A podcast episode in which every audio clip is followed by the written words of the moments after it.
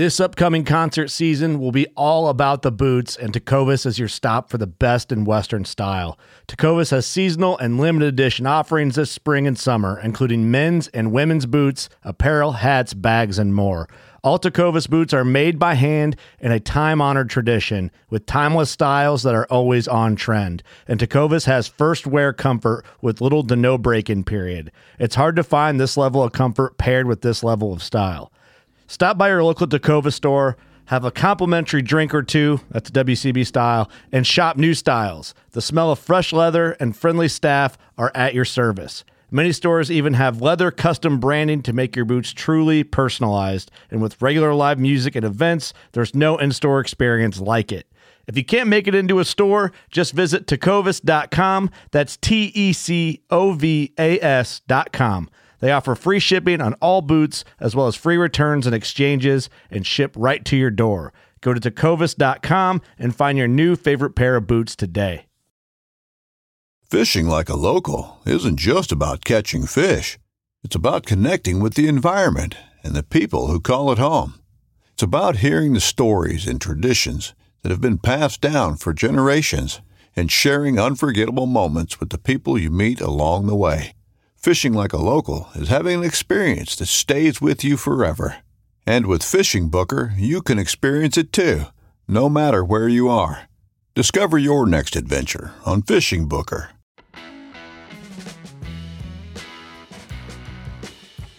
We're having to get better at running a business because we have a very unique business now in, in the ag scene. It's not just production agriculture, right? We're running a, an entire grocery store on the side. So those factors are what kind of business do you want to have?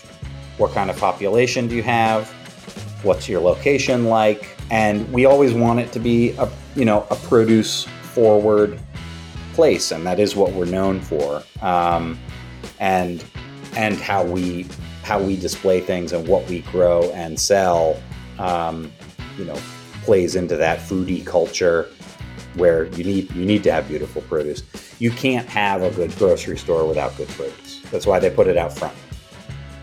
That was Max from MX Morningstar Farm in Hudson, New York. Max and his family, as well as the whole team, run a 50 acre farm, a wildly popular farm store, and sell wholesale produce. This is the Farm Traveler Podcast, and I am your host, Trevor Williams. On this episode, I'll be chatting with Max Morningstar on how he went from cooking to farming and why he's been doing the latter for over 20 years. Max will cover how the Hudson area saw a population boom during and after the pandemic and the positive impact that has had on the farm. We'll also talk about what goes into managing their farm store, partnering with neighboring farmers to support local agriculture, and the importance of letting the market determine what your business will do. And lastly, Max and I will chat about how he and his wife are inspired by Italian cuisine and food culture, why Morningstar Farm stopped selling at farmers markets, and why your plans in business and life should always be flexible. When the show's over, check out the links below to connect with Max and everyone at MX Morningstar Farm, as well as links to check out more Farm Traveler content. And if you enjoyed the episode, consider sharing the episode by clicking the share icon on Spotify, Apple Podcast, and messaging it to a friend or family member. Now, enough for me. Please enjoy episode 202 with Max Morningstar.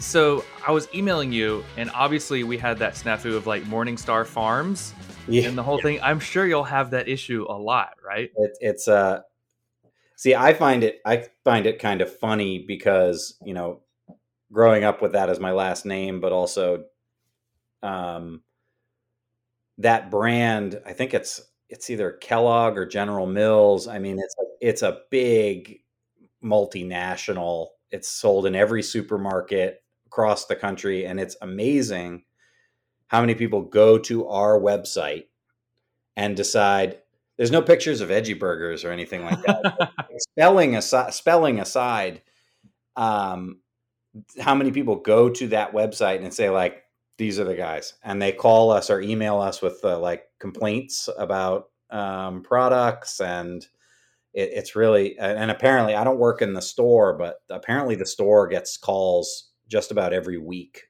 from people with issues with their veggie burgers or whatever. so um, it does it does happen often, but it hasn't caused us any problems so far. So so y'all are in New York State. I mean, do you ever have anybody local that kind of calls and complains, and you're like, "Hey, actually, we're not that company, but if you want to come see, check out the farm store."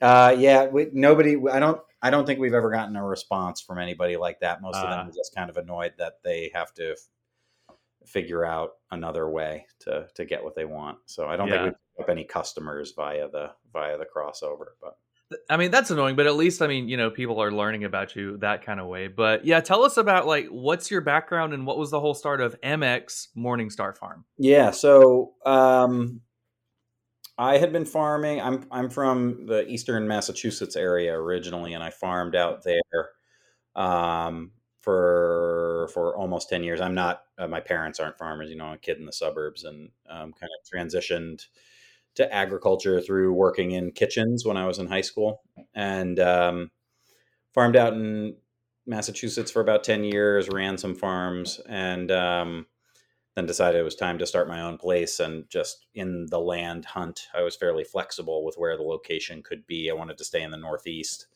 but um, fairly flexible with where it could be. Uh, and ended up leasing land in eastern new york um, right on the massachusetts border um, and that's where i started the farm i uh, moved out here didn't really know the area, but I had some contacts out this way in the Berkshires of Massachusetts and um, several employees um, for the farm that I had been running for eight years. Um, actually came out with me to help help on that first year, uh, and some of them are still here actually. And um, so we were leasing ground um, in Copake, New York, for five years um, and you know always kind of wanted to own the land. I, I knew leasing wasn't gonna um, do it in the long run so started hunting around and um, through some friends in the area met the owner of our current farm which is about 20 minutes from where i started started the farm um, same county um, right outside of hudson new york and um, was introduced to the owner here and started working on it and then a couple years later moved and started renting this farm um, while we you know ironed out the details of the purchase and then we closed on the farm in late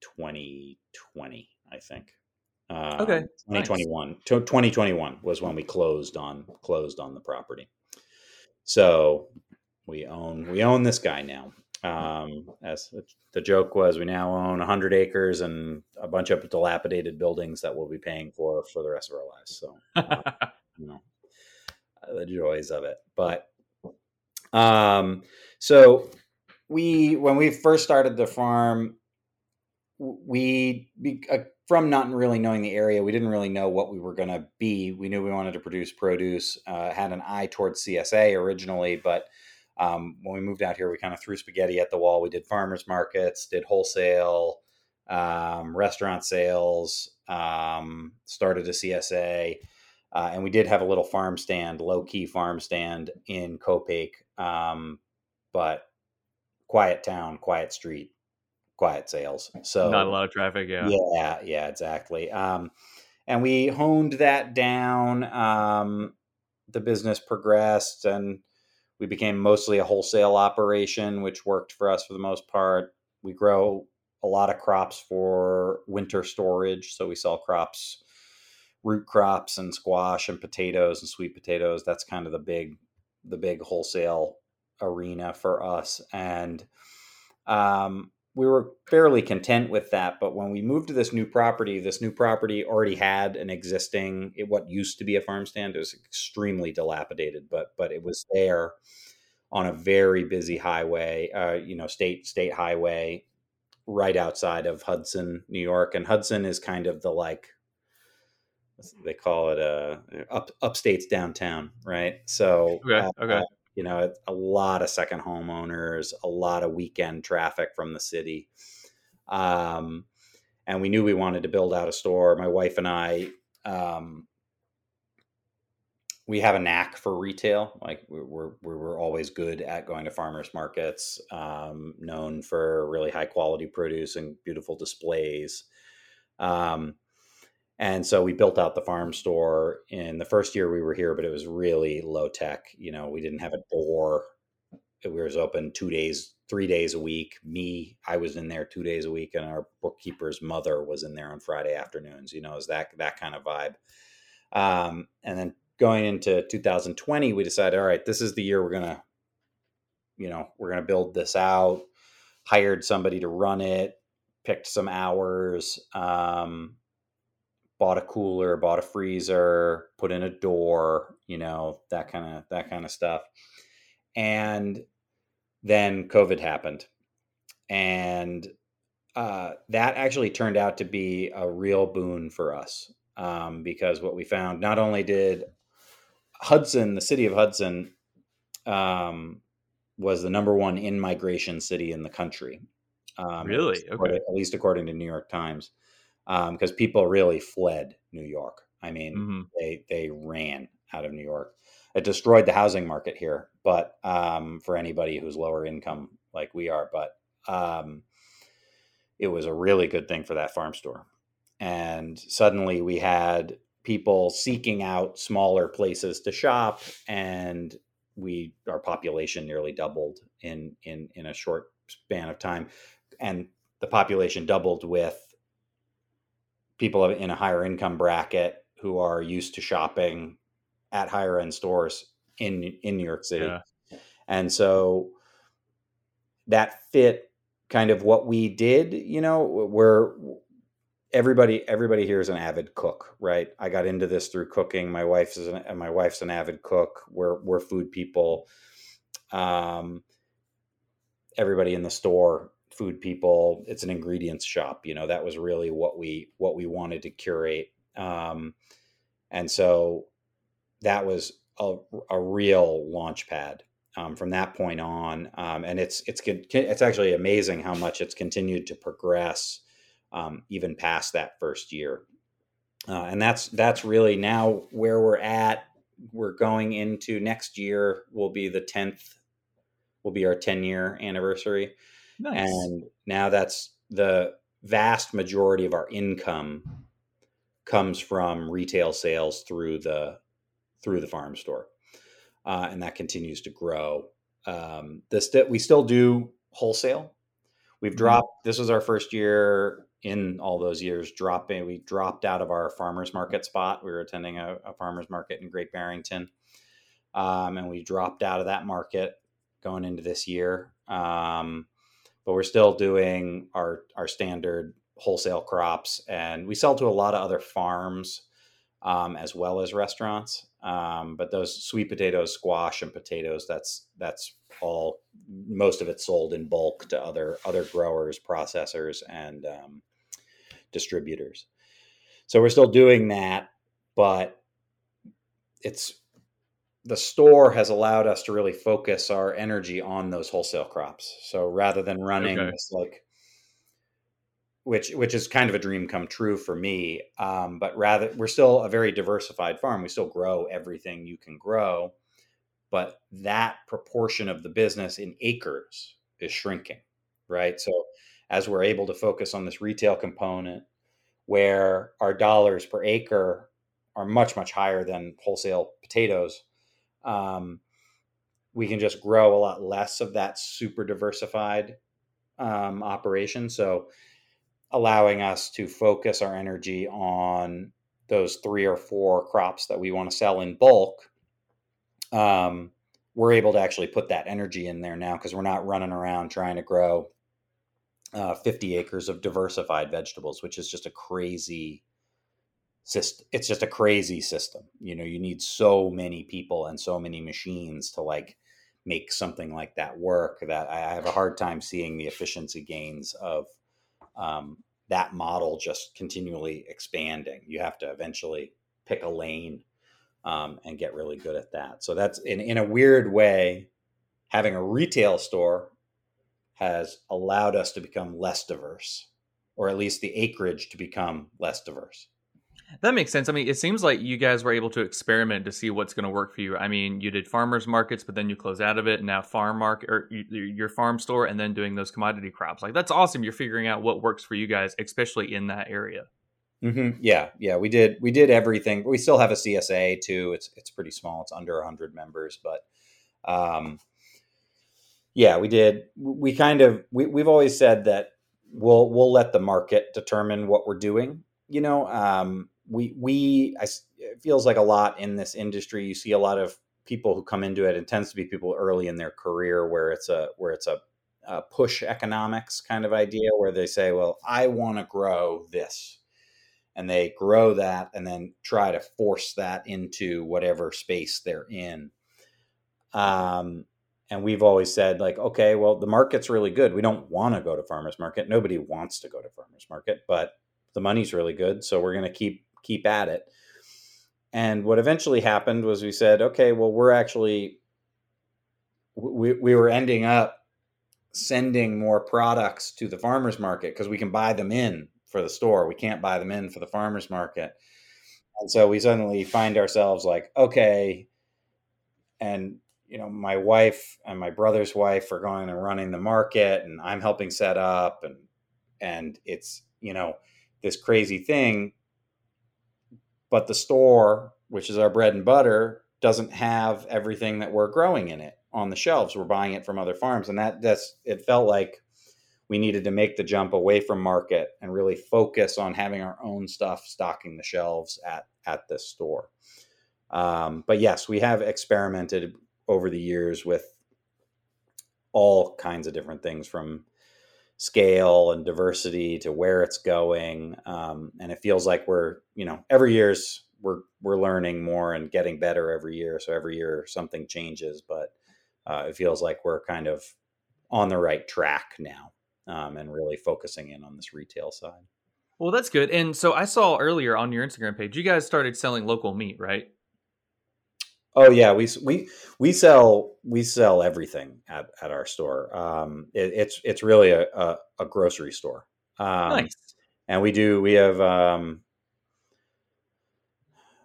two reach-in fridges and three freezers with um, you know things like local meat, um, well a lot of local meat, um, fish, other seafood frozen dumplings, lots of ice. We saw a, a ton of ice cream actually. Nice. okay. Quite kind of like local ice cream or what? Some local ice cream. Uh, well, it's all you know. Not we're not selling you know national brands, but oh yeah, yeah. We we sell a lot for out of Western Mass from one one type, and then um, there's a few other brands. We've we've messed around with we've you know we were buying ice cream from Brooklyn, but people didn't really like it, so we stopped selling it. And we're carrying Van Leeuwen now. I forget where Van Leeuwen's out of, but um, so yeah, local local ice cream.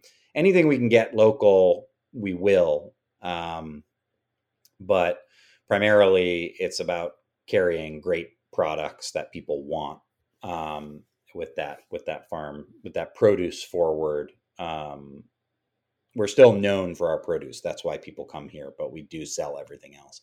Uh, but yeah, we sell a lot of a lot of. Um, we have three core partners for meat that we work with, okay. uh, all within uh, about half hour of the farm. Nice. I mean, it seems like the more I think about it, I mean, just kind of what you guys have done. It seems like it's a balancing act. Like you don't want to. Not every farm can have a farm store, and you don't want to have every different product in your farm store because then you just kind of become like a small grocery store like with everything and you're not featuring like your products you know what i mean? So it sounds like that's like a very delicate balancing act between like featuring your products and the community around you. Well and again i think that that yes and i think it depends on a lot of factors there. Mm, like um, what? There's a, lot, there's a lot of factors. Things like who's your customer base? Is is you know where are you geographically? Mm-hmm. Um, and what's the what's the competition in the area right? Like we're in a fairly rural community with we're in a fairly special place in that we're in a rural community. There's a ShopRite in hannaford's but you know there's no there's no whole foods. There's no mm-hmm. there's no higher end grocery shop in this area. We are that now. Um, and then what kind of store do you want to run is another is another component of it, right? Because you there's a lot of ways you could have we could have done this if we had decided we didn't want to run a grocery store, right? Um, but in bringing in these other products, what it's allowed us to do, it, you know, we're open seven days a week year round. Um, Nice, So this, okay. this is a this is a, a a constant cash flow tool for us. Um, our sales don't drop that much in the winter anymore. Um, they obviously go up in the summer, but um, our baseline sales are are fairly high all through the winter, even as you know farm expenses are down. Um, it's allowed us to keep a staff on um, all through the winter. This farm is unique in that it it is become a family farm. Um, so I started the farm the first with with those former employees of the place I had been running. Um, I met my wife up here when I when I moved to the area. She got involved. We're the owners, and then my sister, who had gone to ag school, decided to start you know move out this way and start working with us. She eventually transitioned out of the ag, the production side, and now is the the store manager. So Hmm, she really runs that operation. Um, and then my brother and his wife, um, who had worked for me for years uh, at in Massachusetts and were running a farm out that way, decided they needed to change, and they moved out here. So now, so you know, there's five family members running running this operation, which eh, not everybody has that opportunity or wants that opportunity. Um, but for us, it, we've for us, it's really worked, and the team of the family team coming together and helping to keep this whole big operation running because it is a fairly complex business now, and it's kind of we're having to get better at running a business because okay. we have a very unique business now in in the ag scene. It's not just production agriculture, right? We're running a, an entire a grocery store on the side. So um, those factors are what kind of business do you want to have? What kind of population do you have? What's your location like?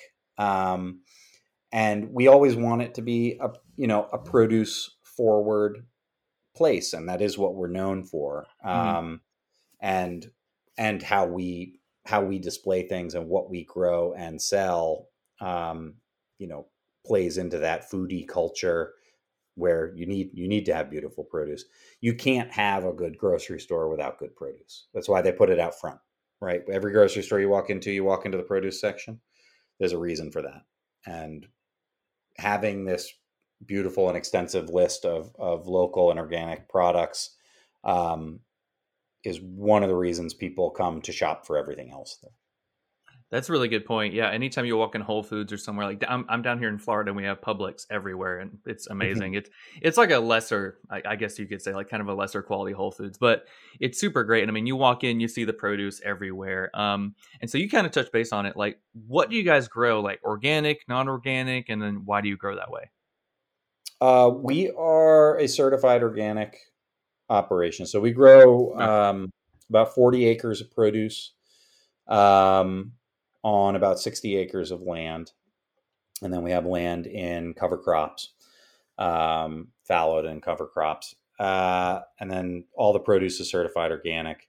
Um, I have, I guess, always grown organically. That was how when when I did an apprenticeship. That's how I learned to. That's how I learned to farm. Okay. Um, so, so it was a fairly natural transition in terms of you know uh, just sticking with that. But um, and now certainly the the market that that's where that's where the market is right now um, and and has been for a while. Um, if we, I'm not saying we wouldn't, our business wouldn't go under if we switched to conventional ag, ag tomorrow uh, but we would lose some customers, and I think we would become there's there's a there's an appeal in the market for organic farms. That's that's been the direction it's been going for years, and and that's that's very prevalent in this area. So, um, that's that's how we do it. Why we do it is again dictated mostly by market and experience.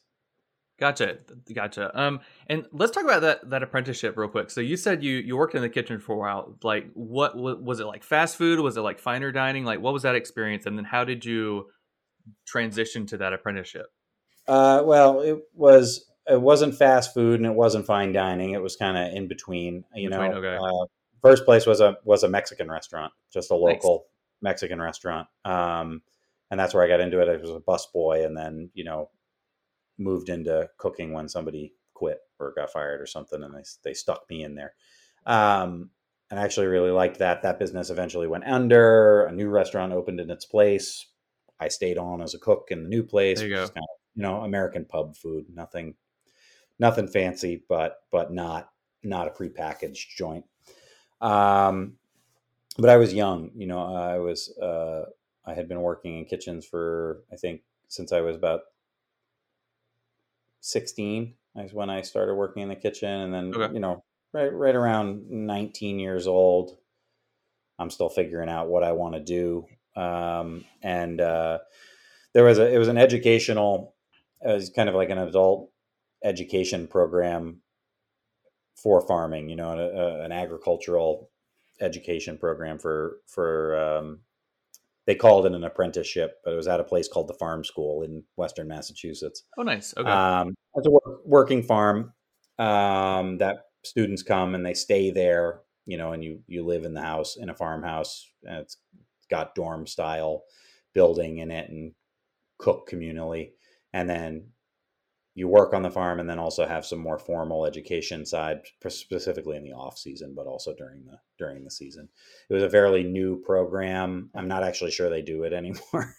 Um, but uh, it was a fairly new program when i did it. So it was really um, it was more like living and working on you know a small vegetable and, and meat operation in western massachusetts with a little bit of formal learning so I did that for about a year before um, leaving to take a job um, managing a small farm back near where I grew up.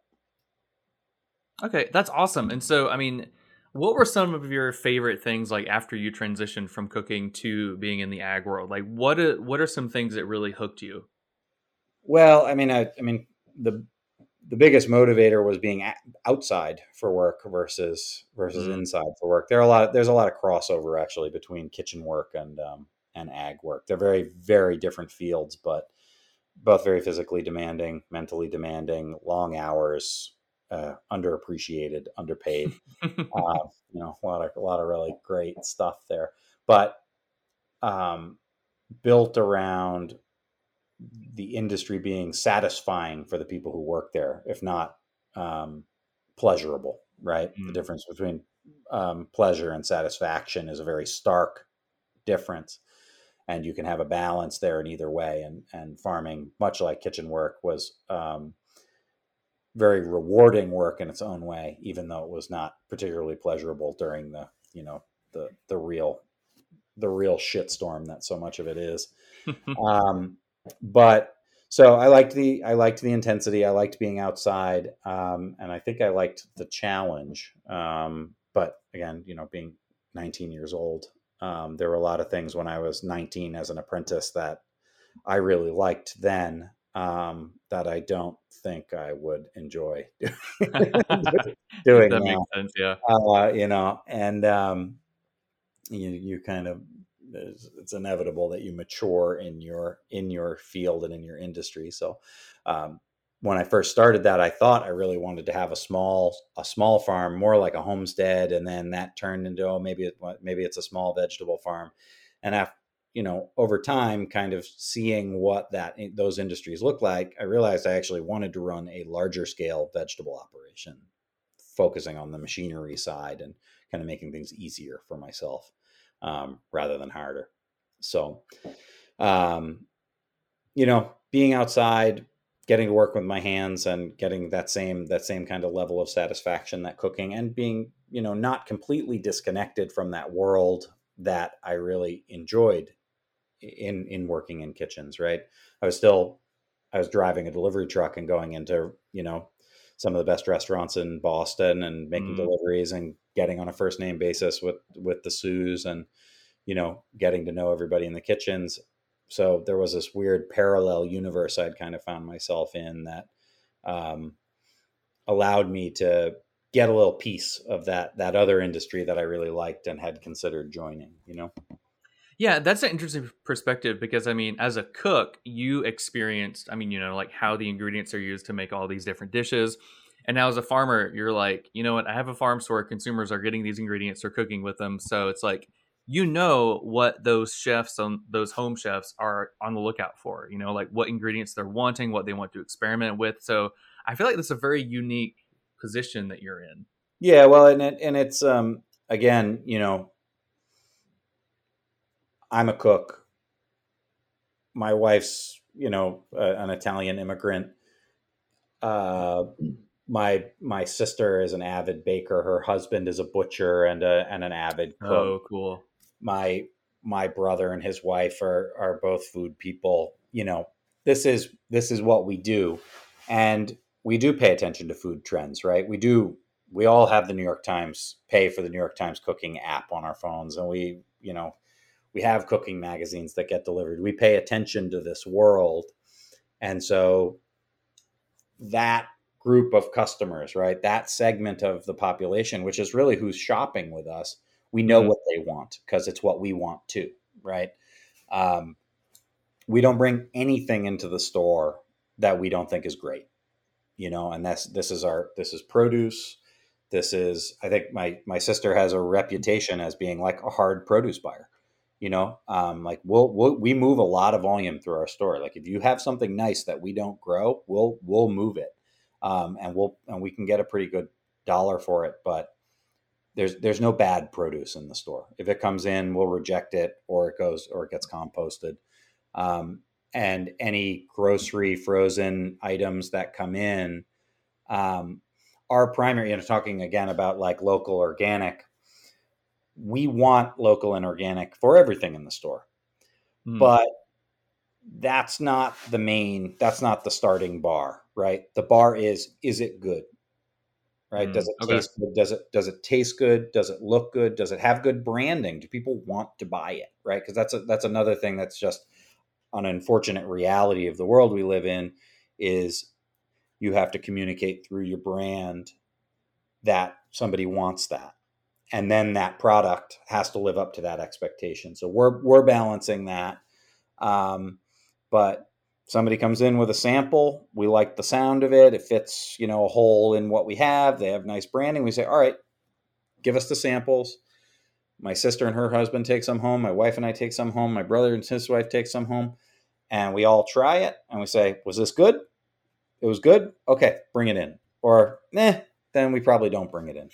Um, and that's that's you know that's why our store exists. That's why it has the volume capacity that it has is because people know that when they come in to get something from us, it's just about the best of the stuff that we can we can bring in, and we have products from Italy, a lot of products from Italy, um, a lot of products from we have products from Japan, um, we have products from um, you know, down the road. So it, it, varies a lot. We're always shooting for lo- local and organic when we can get it, but again, the main the main decider for us is is it good.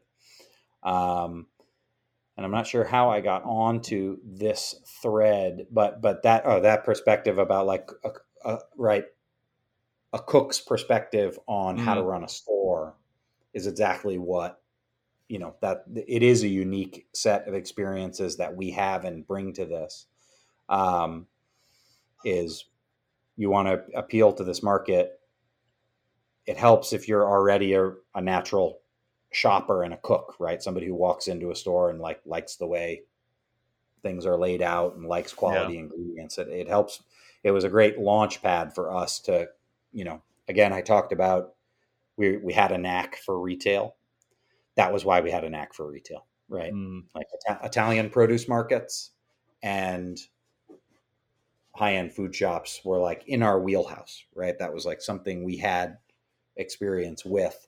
um, and could kind of replicate and use as a building as a foundation for for the retail operation we have now. So before I forget, what part of Italy is your wife from?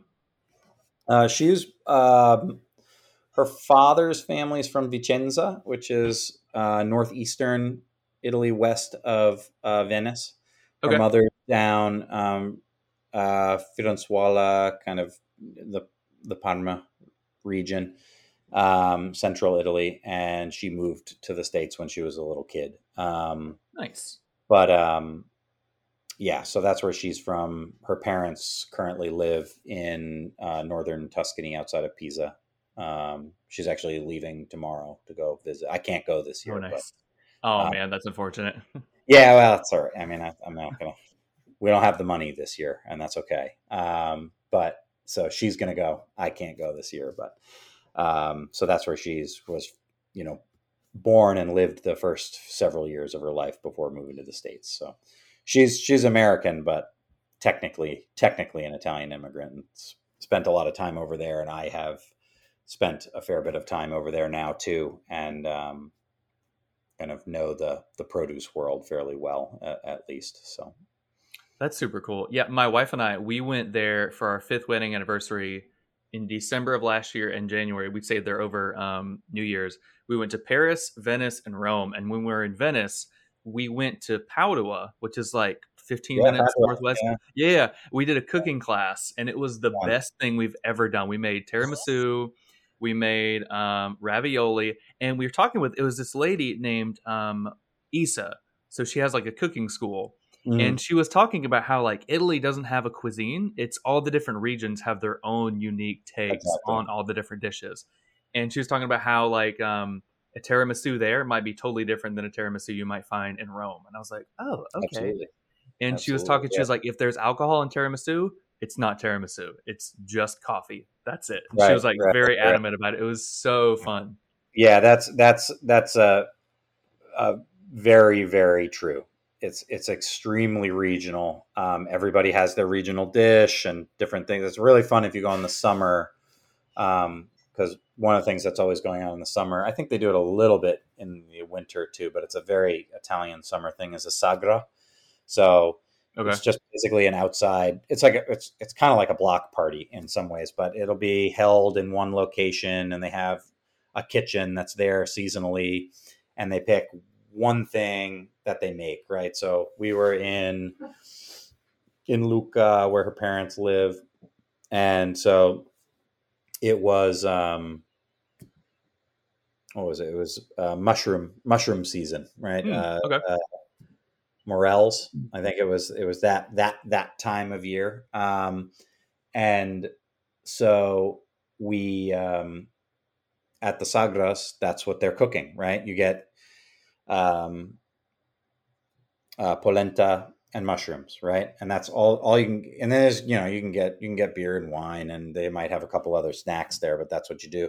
And every different every town you go to most of them they have a sagra going on in that town during the summer and you get to try something else from that that little area so it's, it's a fun way to check it out um, but learning learning about italian food culture has been a, a- fun part of traveling there and you know learning the culture kind of through my wife's family um, and it's it's a wonderful it's a wonderful place It is yeah. really is. it's when really, we were there, special Yeah, it, it was the best food that we have ever had. I mean, it, Mm. like every even like just this random mom and the pop restaurant in Rome had the best pizza I've ever had. Yep. Yeah, good time. And then of It's- course the Aperol spritz everywhere is also really yes, yes, yes, yes, of course. And I tell people a lot that um, you know people have this tendency to ask you like, "Oh my God, what was the what was the best thing you had there?" And you you know you walk away from it is it's not it's not there's not one explosive restaurant. Yeah. There's not one explosive moment. Like what what people don't understand is it's just that the bar is so much higher there than it is here about what what you eat, right? Everywhere you go. I mean the the the autogrills on the highway, the the rest stops, right? they, have, fantastic food. Yeah. At, at the autogrill. And uh the whole culture is around that food scene. And it's it's uh it's yeah, it's it's not something you it's hard to explain until you go there and really experience every spot you go to um, you're going to have a better coffee at every coffee spot you find every cafe is going to have better coffee than anywhere you've had in the states more than likely right and that's just kind of where the bar is uh, and it's cheap that's another thing that's beautiful about it is, is how accessible that food is for everybody um, hmm which I still find shocking when we travel there. it's, it's just that's one more piece of the magic, I guess. Yeah, I feel like it can. The difference can be summed up with coffee. I mean, kind of like you were saying. Like it's here in the U.S., it's quantity, and over there, it's quality. Like Exactly. Um, Isa, the, the chef, was talking about. She was like, "You don't see anybody in Italy drinking these big old cups of coffee like a Starbucks. It's a little, little tiny coffee cup, and you're sipping it and you're enjoying it. Like it's Mhm. not just you're not drinking like a massive thing of coffee. So I feel like it's no, quality nobody's versus quantity. Yeah, yeah, and and I mean, I one of the things I really liked about coffee culture there was um, there's two ways to do it, right? You can sit and you have your coffee and you chat with a friend for hours, and they don't expect you to leave, and you don't have to Mhm. buy anything. You can have one coffee and sit there all day. Um, but if you are on the go, you pop in, you stand at the bar, right? You stand Yeah. at the bar and you order an espresso, put a sugar in it, knock it back, and then and then head on your way. And it's yeah, it's we would like to retire there um, eventually. It's just uh, sometimes I wish that could be sooner rather than rather than later. Well, would you? I mean, what, could the plan be like to retire there and uh, eventually open up like a small farm and a farm store in Italy somewhere? That would be really cool. Uh, we've we've talked about that. Um, you know the the economy there is not the way the economy is here. Um, I'm not sure that that would have to be more of a, a semi-retirement plan. You know, we we have Yeah. talked about that before. We've had some scary moments in this. I mean, this is this is like anybody starting starting a business, right? Nobody nobody starts a business thinking they're going to fail. Um, so we've we've had some some scary moments where we really we really thought we were going to go under, you know, a couple of times, and um, you know we talked about what we would do instead, and you know, an agriturismo in Italy sounds like a great way for us to take any money that's left over and start something like that. You know, we'd be great hosts of a place like that, but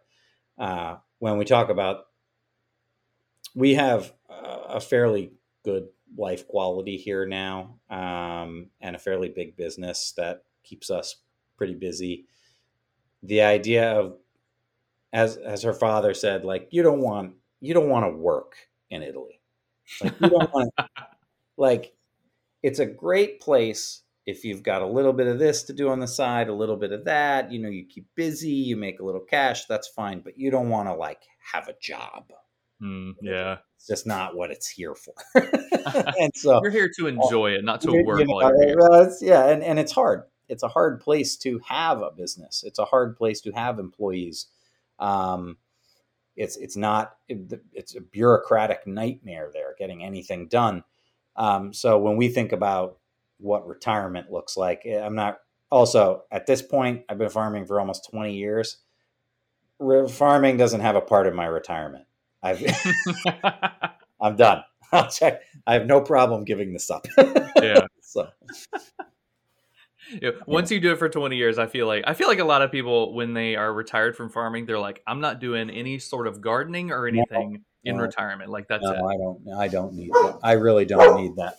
Um, I, I don't know if we've mentioned it, but like, how important is like agritourism on your farm? Like, besides the farm store and everything, like, how important is to get people to come and visit and see what you guys are doing? So we actually don't do any agritourism Okay, um, because right of the farm store. Well, the farm store is.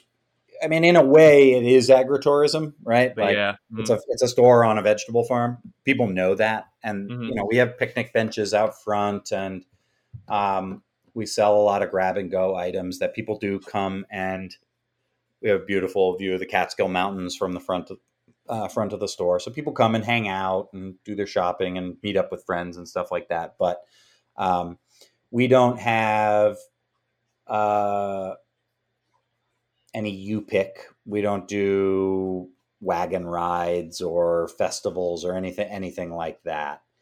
Um, I should there would be a if I was writing you an email, there'd be a little asterisk because it would be yet because we could Mm, see okay. we could see certain aspects of that being something we do, but um, we, as far as our brand and kind of public image, that doesn't really fit who we are. Um, I think we could. I think people would like it if we started bringing certain components of it on. We've talked about doing a pumpkin patch because we like that. Unfortunately, our the way our farm is laid out, all the infrastructure is on one side of Mm. Route 9H, which is a you know, I mean, it's a state highway. It's it's a two lane road, but it's a 55 mile an hour speed limit. It's it's fairly heavily trafficked, um, and all of our infrastructure is on that side, and all of our farmland is on the other side of the road.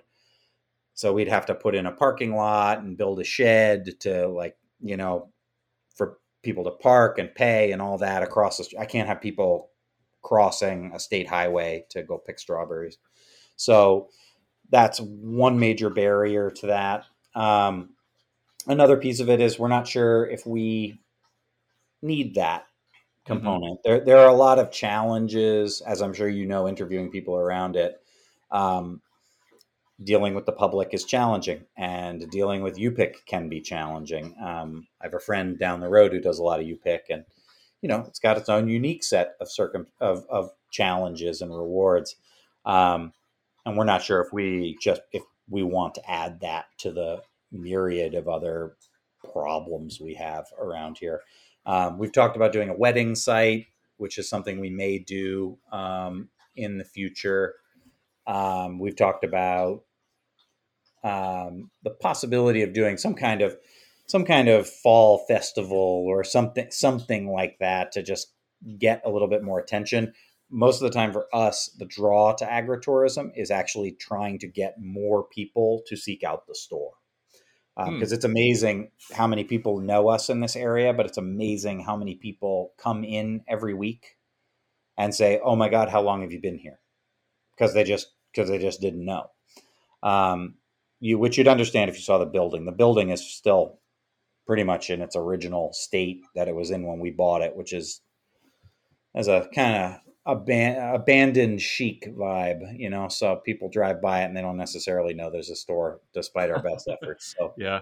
um, so the the draw to agritourism is again like finding figuring out ways to get more people to come to the farm and then discover the store and then once you most of the time when people come into the store they come in once and they're they're hooked so that's the main motivator for any agritourism but beyond a plant sale which is a big thing we produce a lot of you know bedding plants and plant starts and hanging baskets and stuff for sale that's sort of agritourism but not really um, we don't we don't really do much other than the retail the retail side Yeah. Again, though, I mean, you've you guys have figured out what works for you, and I've, I haven't really thought about that. But that brand image is really important. I mean, like Yes. it might not work for you right now, but other farms like that might be their brand. But for right now, you guys as your brand is the farm store, and I think that's. I mean, you're not spreading yourself too thin, which I mean, you're already busy, so it, that's Yeah. a really smart way about going about it. Yeah, and, and uh, again, you, you know, like when you talk about brand, right? Brand management, image, um, and I'm not in any way throwing stones here, but like the hay rides, apple cider donuts, corn maze, pumpkin patch, kind of farm stand. That's that's not us. That's not that's not what we do, right? This is a high end grocery store and beautiful produce shop in the in the Hudson Valley. This is a place people come to buy stuff for their barbecues and for their kitchens. Um, and we could integrate certain components of that, but our brand again isn't a seasonal um, seasonal hayride farm, right? It's it's, it's a little bit more of a a, a year round staple for people to get their food. Yeah, I like that. I mean, I interviewed a guy from Dutch Hollow Farms in California two weeks ago, and um, their brand is like um, they have a pumpkin patch. They have um, you pick flower cuts you can do a couple times a year. They have Yep. events, but that's their brand. Like they don't have a huge farm Yeah. store. And I mean, yeah, like a lot of people think that, you know, if you have a farm, you need to do all the agritourism, like have a farm store, have hay rides, have everything. But I mean, you can only do so much. So it's about finding what works for you and then like really, really sticking with it because that's clearly working out for you guys. Yeah, and it's it's a it's it's not a straight line. You know, I think people Mm-hmm. don't understand that you need to. Again, I, I talked earlier about letting the market determine what we do, and we know what we're good at. We're playing to our strengths. But as the farm store has grown, we've been pulling back from other things and putting our energy into the farm store because that's obviously what's working for us, right? hmm Um, you could say that if the opposite had been true and the farm store wasn't taking off, and say it was the CSA or the restaurant sales or some other thing was growing exponentially, we would have leaned into that instead. Um, but our skill sets lended or blended well with the way the market was pushing us in, in this case. And so, if our main goal actually is to stop spreading ourselves so thin, we'd actually like to see us pull back even further from Mm. other distractions. If we could grow squash, winter squash, and potatoes for wholesale, and then have all of the rest of our sales be through the store, we'd be pretty happy with that as a as an end goal. Nice. There you go. I mean, do you think y'all can get to that like sometime soon or like what Yes. steps do you Yeah, think you guys to get to that? I mean, we're on the cusp of that already. Um, every year we've, you know, last year we continued to go to the farmers market, but we changed our wholesale model where we we only whole started selling wholesale in the fall, kind of Mhm. right at Labor Day weekend. We started selling crops, which worked well for what we did anyway. That's kind of, you know, on brand for for us because of what we grow. Um, but we said, all right, we're not gonna we're not gonna chase those summer dollars. We're gonna let those go. Uh, focus on the store, and we'll start wholesaling in the fall once crops really start rolling. That worked well. This year we're doing that same thing, but we dropped out of the farmers market so that we could put more energy and more crops towards the farm store. That's gone really well. So what the plan is next year, we're still a little bit too busy to figure, figure, figure that out figure out eventually. that's more like a post Christmas conversation most of the time. That's that's the only that's our slow period is is after the holidays, after New Year's, things start to slow down around here a little bit, uh, and that's when we'll start the strategic planning that we do every winter and figure out like, okay, did we grow?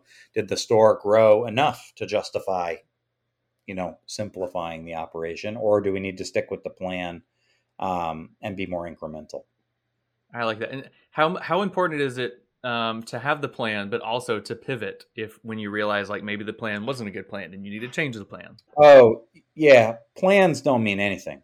Anybody, it doesn't mean anything. It, it, it- you have to be very, very flexible in any industry. You have to be very, very flexible with like what's working. Like if something's not working, you got to stop doing it. You either got to fix it or stop doing it. That's Mhm. that's just the way it is.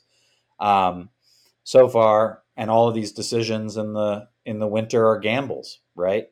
You say, okay, we think the store's gross sales are going to grow by 15% next year. Okay. So what does that look like? What's the profit margin on that? Does that justify dropping one of these other markets to simplify our management and improve the chances of hitting that 15% or bettering it?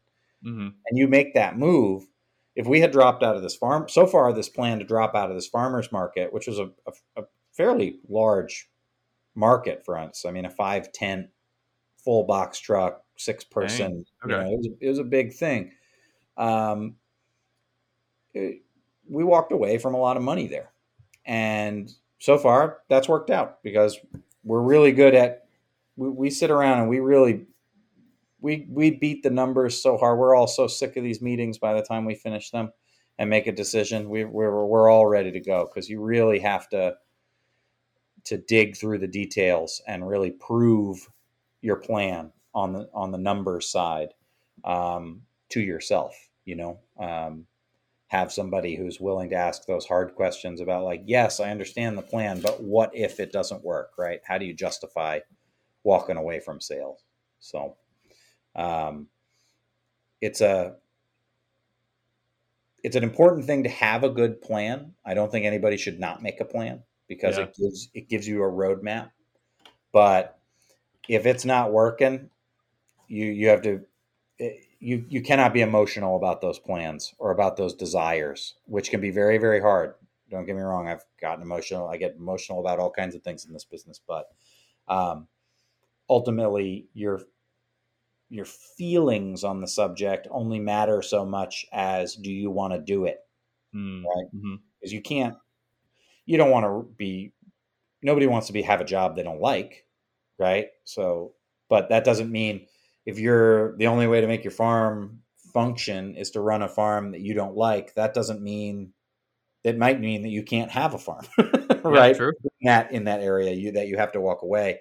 It doesn't mean that you can make that business become something that works for you, um, because ultimately the market and your customers are going to determine what's going to, you know, and that's your region, your soils, your physical location. Do you lease or own? All those factors come together to determine what works for you. Um, and if it's not making you happy, you need to stop. But that doesn't mean that there's a flaw, you know, somewhere else. Oh yeah, yeah. I mean, you've got to come up with a plan, but at some point, if the plan's not working, you got to throw out the plan and come up with another plan. Like, Yeah, write a new plan. Write a new plan. write a new Don't- plan. You know, don't don't say, "Man, I really wanted that plan." That doesn't matter.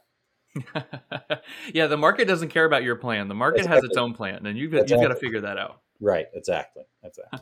Well, Max, this has been super fun chatting with you, man. Um, if people are in New York and they want to visit the farm store, where can they go? Because you guys have an, a super active Instagram and Facebook, but if they're in New York, where can they go and kind of follow you guys and try your Uh, in, Instagram is our kind of go-to for you know posting pictures and giving updates and stuff like that. The the farm MX Morningstar Farm uh, and the MX that's the Morningstar Farm Store Instagram account. That you know the store has its own account. The farm has one. Um, so if you Google, you know MX Morningstar or Morningstar Farm in one Morningstar one word. Uh, Hartman, we're we're the number one hit on Google for that, um, and we'll come right up. But it's you know you can find us on our website mxmorningstarfarm.com or uh, just Google the farm name and follow the links from there. Um, and that will give you address, you know, the address for the farm store and directions. Uh, we're open seven days a week, uh, 10, 10 to six every day. Um, so if you're in the area, you you can site you can find us. Deal. Well, thanks so much, man. Um, my wife and I, we've got some friends in New York City. We might have to send them your way to to try your produce someday soon. I'm So sure they we'll- know. I'm sure they know where Hudson, New York is. So uh, I, I, I think they said that they vacation up there quite a bit, so I'm sure I'm that sure they do. I'm sure they do. So yeah, send them our way. Deal. Well, thanks so much, Max. You bet, Trevor. Take care. Thanks again to Max for coming on the show, and thank you for listening. Really appreciate it. As usual, if you enjoyed this episode, if you have some friends in New York that you think might want to go and check out Hudson and check out MX Morningstar Farm, share this episode. It's very simple on Spotify or Apple Podcasts. Just look for the share icon and you can share it. You can send it via a text message, via an email, or better yet, you can share it on social media. That helps us out a ton getting the word out about Farm Traveler. And of course, we always appreciate those organic shares for the episode. So we'll come back next week and we'll see you with a brand new episode. Don't miss Mondays with Into the Blue, brought to you by Academy Sports and Outdoors. Every Monday night from 7 to 10 p.m. Eastern on Waypoint TV, the destination for outdoor entertainment.